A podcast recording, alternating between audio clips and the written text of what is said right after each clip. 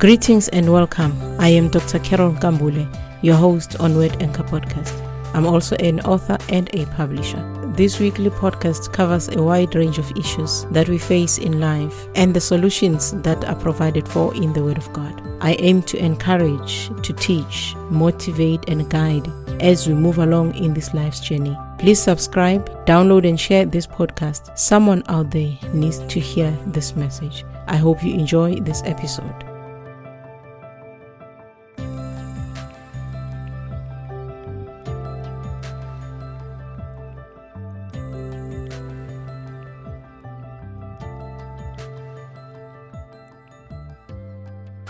Greetings and welcome to Word Anchor Podcast. This episode is titled, Waiting on the Lord.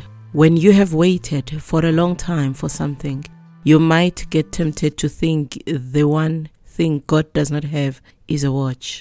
It's like the Father at times is not bothered by how long it takes for Him to bring an answer to our prayers. Then the Word will say something like, a day is like a thousand years to God, and a thousand years is like one day. If that is the case, then we are probably at day seven in the heavenly watch, if there is. However, God answers prayers in His own time. Sometimes it is in an instant, and sometimes it is like forever.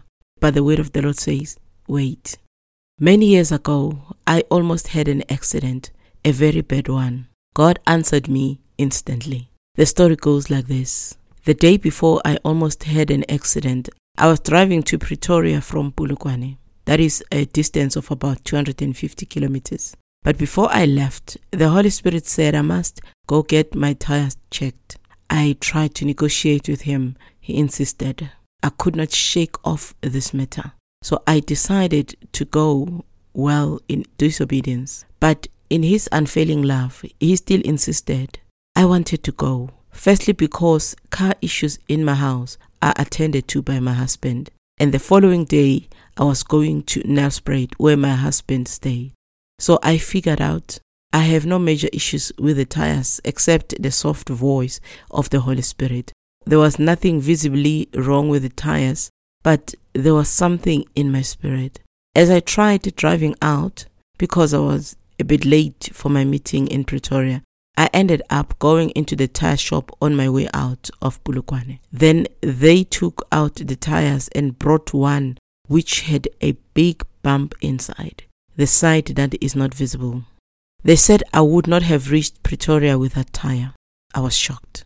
They called someone to take the tire and the rim and go fix it, away from that shop. I think it's some specialist in that field.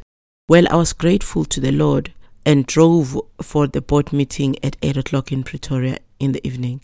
I went to sleep past midnight and woke up at three o'clock, and I was going to drive to Nelspruit, which is about three hundred twenty kilometers, for an eight o'clock meeting in Malelane, which is further by fifty-five kilometers.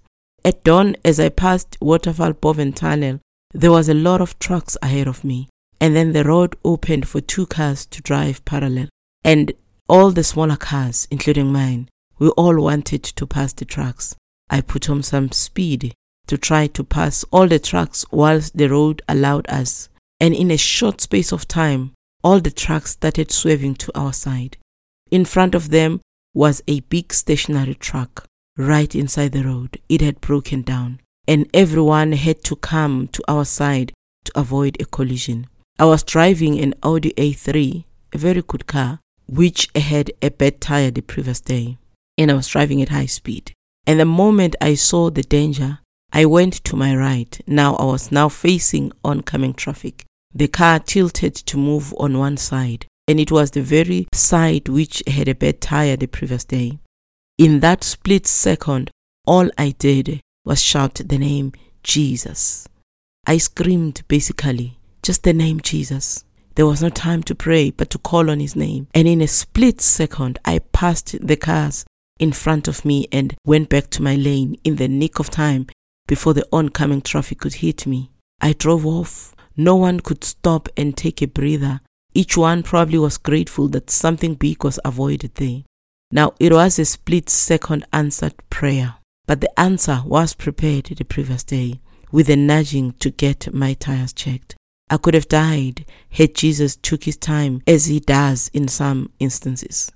How do we wait on him when the situation in front of us demands an immediate answer? How do we align ourselves with God's timing if a day is a thousand years? Who is prepared to wait that long? I'm intrigued by the prophecies of Isaiah. He spoke of things unheard of, never ever experienced in, by his generation and many generations to come. He lived and died without seeing a lot of the things he spoke about, and which we point out today and say, God did really say that, and it has happened. The book of Psalms, chapter twenty-seven, verse fourteen says, "Wait on the Lord, be of good courage. He shall strengthen your heart. Wait, I say, on the Lord." Isaiah waited and went to sleep and never saw the things that he spoke about. Then Abraham and Sarah. This is a couple that managed to wait for twenty-five years for something as simple as having a son. By the time God gave them the promise, they were already advanced in years. You would think God will expedite the process. No. He made them to wait for many more years until there was practically nothing much left. How did they wait? By faith. They had hope, but it was not just hope. Hope was not sufficient. There had to be substance. How could Sarah believe after so many years? The word of the Lord says, she judged him faithful, praise the Lord, because he had promised and he was faithful. It was a little easy for God to promise them a son twenty-five years earlier. But when Abraham was a hundred years old, this God must have been bold to make such a bold promise to such an old couple. Sarah had long forgotten the way of women. There must have been something about God to change the course of nature just like that. How do you wait for your healing? You have to judge him faithful. You cannot doubt God's willingness and ability to heal you. The prayer that says, if God is willing, that prayer, it gives room for disappointment.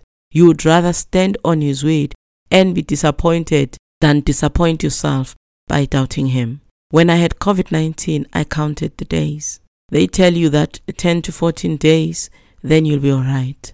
But by the time I got tested, I was already on day fourteen of having symptoms.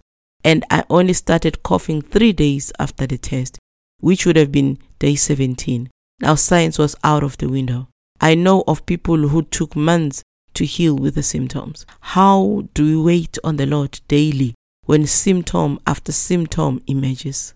I mean, this is such a novel virus. Medical professionals are still learning about all the different symptoms. Judge God faithful. That's it. Even when the new symptom emerges, judge God faithful. That there is pain does not mean God has failed to heal you. That there is no cure does not mean God is unable to heal you. That the doctors have little hope does not mean you should lose yours also. Praise the Lord. The best thing about being a believer is that we have the Word of God written for us. Even in our phones, we have Bible apps for us to read or even listen to the Word of God, even when you're in a hospital. Imagine Abraham. He had a few encounters with God, but believed him for many years. Years would pass without a word. He would still go and sacrifice and pray to God. Things would go wrong. God would emerge to strengthen him and tell him still about his promise. Faith keeps you focused on the promises of God and moving with the confidence that God will give you what you have asked of him. When my sister had COVID, a very bad one, and the enemy would come and whisper that she was dying, I would respond with a forceful never. Then I would speak the word of God. No weapon formed against her shall prosper. She shall live and not die. By his stripes she is healed. My sister was in a very bad shape, but the word of God lingered longer than the sound of her breathlessness on the other side of the phone. The promises of God have to make sense more than defeat. His word has to hold more weight than the situation in front of you. Faith is not saying there is no situation, but that there is God who is able to deal with the situation. Time ministers fear when the solution does not seem to be at hand. Waiting and looking at the situation not changing, gives an opportunity for the enemy to minister lies. He tells you that it is too late. He tells you that God will not do it for you. He even begins to remind you of your own sins. But God says, wait. That's why I'm saying we are privileged that we have the Word of God. So many verses of Scripture recording what God has done, and we can point him to that very same word. We have the witness that God is able. Abraham had no witness that God can make an old man and an old woman to bear a child. Maybe the man, but the woman in their generation was a challenge. There was very little experience about God at that time, but the little he had was sufficient to make him believe and to hold on. God answers prayers, whether in a split second like he did for me or in a long time. I want to encourage everyone suffering from whatever situation you're facing, wait on the Lord. Do not give up. Even when COVID gives you another symptom, wait on the Lord. Even when cancer grows and grows in your body, wait on the Lord. Even when any other situation you're facing seems to keep on telling you that it is still there, wait on God. The word of the Lord says, He will strengthen your heart. You cannot afford to have a weak heart, and this is not the physical heart that pumps the blood that goes through our system. This is the area that believes. You believe in your heart, the Lord Jesus. You believe in your heart that He heals. You believe in your heart that He will deliver you from your affliction. You believe in your heart that He will come through for you, that He will provide for you, that He will defend you, that He will give you that child you've been praying for, and that He will take away the situation that is before your eyes. Your heart will be strengthened when you wait on the Lord. The word does not say, wait on the Lord and He will answer you speedily. No, no, no, child of God. It just says He will strengthen you. Sometimes you want God to remove the situation in front of you, and He comes and says, be strong in the Lord. Our challenge is not that we don't see the possibility, but that we cannot see it from far. It is always near for us. It is always within reach. We want it now. And when it takes longer to come to pass, our vision fades and we move from our position. God will strengthen you where you are in your position of waiting. When you wait on the Lord, you are telling Him and showing Him that you have no one else to help you and that you believe only in Him. God waited whilst Abraham thought his servant Eliezer could possibly be the one to be the heir. And He did not give him the son immediately. God waited whilst Abraham even considered Ishmael to be an heir. God waited for Abraham to run out of all options, to be old, and then He gave him the promised son. Let God strengthen you. Hold on to your confession of faith in God whilst you wait for the fulfillment of His word. Israel waited more than four hundred years in Egypt, and God brought them out as He had told Abraham. Generation after generation, they recounted that Joseph told them that they would come out of that place, that they must take out his bones when the time to leave Egypt had come. So they were waiting that there would be a time that they would have to leave Egypt, because there is God that is faithful to His word. He never lies, child of God. It is impossible for God to lie. He is faithful, He who promised. Israel waited seventy years in Babylon, and at the right time, as God had said, they went back to their land. God had good plans for them. He told them right in Babylon, in a place where they had been taken captive, right in the middle of captivity, He told them, I have great plans for you, plans to prosper you, and plans not to harm you, but to give you hope. These are the people that God said to them, stay there, marry your children, build houses, build vineyards, bless that land, stay there. Seventy years will come and it will pass. Then you'll have to go back to your own promised land. Israel had to wait in Babylon. You too can wait. I know seventy years is a very long time, but God, when He has promised, His promise even goes beyond generations. I know it is not nice to wait. Some of you have been waiting for situations to change in your generations. Some of you have had issues that you are dealing with for generation to generation. You would even call those things generational curses. But you have to go to God and present your issue before Him and then wait on Him to change the situation. Do not accept that this is a generational curse, because you are the one that is blessed and no one can curse you. You are the one for whom Jesus Christ received a curse, for the word of the Lord says, "Cursed was he who hung on the tree." So wait for God to remove that situation in front of you. He is the Lord that has blessed you. God is worthy of our trust. Wait on Him. He is not man who may disappoint you. He is God. God is true to His word.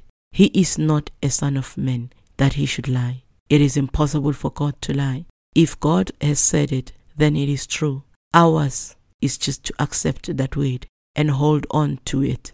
And when it feels like you are losing the grip of that word, go back to it. Confess it over and over again. He will do it. It may be now. It may be tomorrow. It may be next week. It may even be next year. It may be in a few years or even a lot of years. Yours and mine to do is to wait on the Lord. He is faithful, He who promised, and therefore He will do it because He said it. May the Lord strengthen your heart.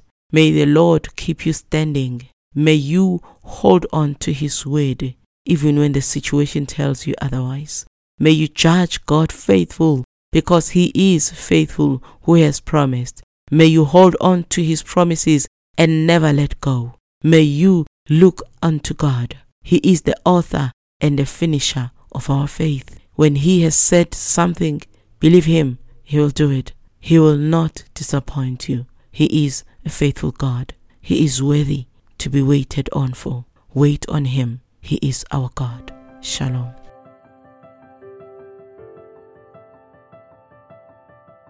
Thank you for listening to Word Anchor Podcast. I hope you were blessed by this message. For copies of my books, go to amazon dot com. Check out the show notes for more details. Until next time, stay blessed and continue making the Word of God your anchor.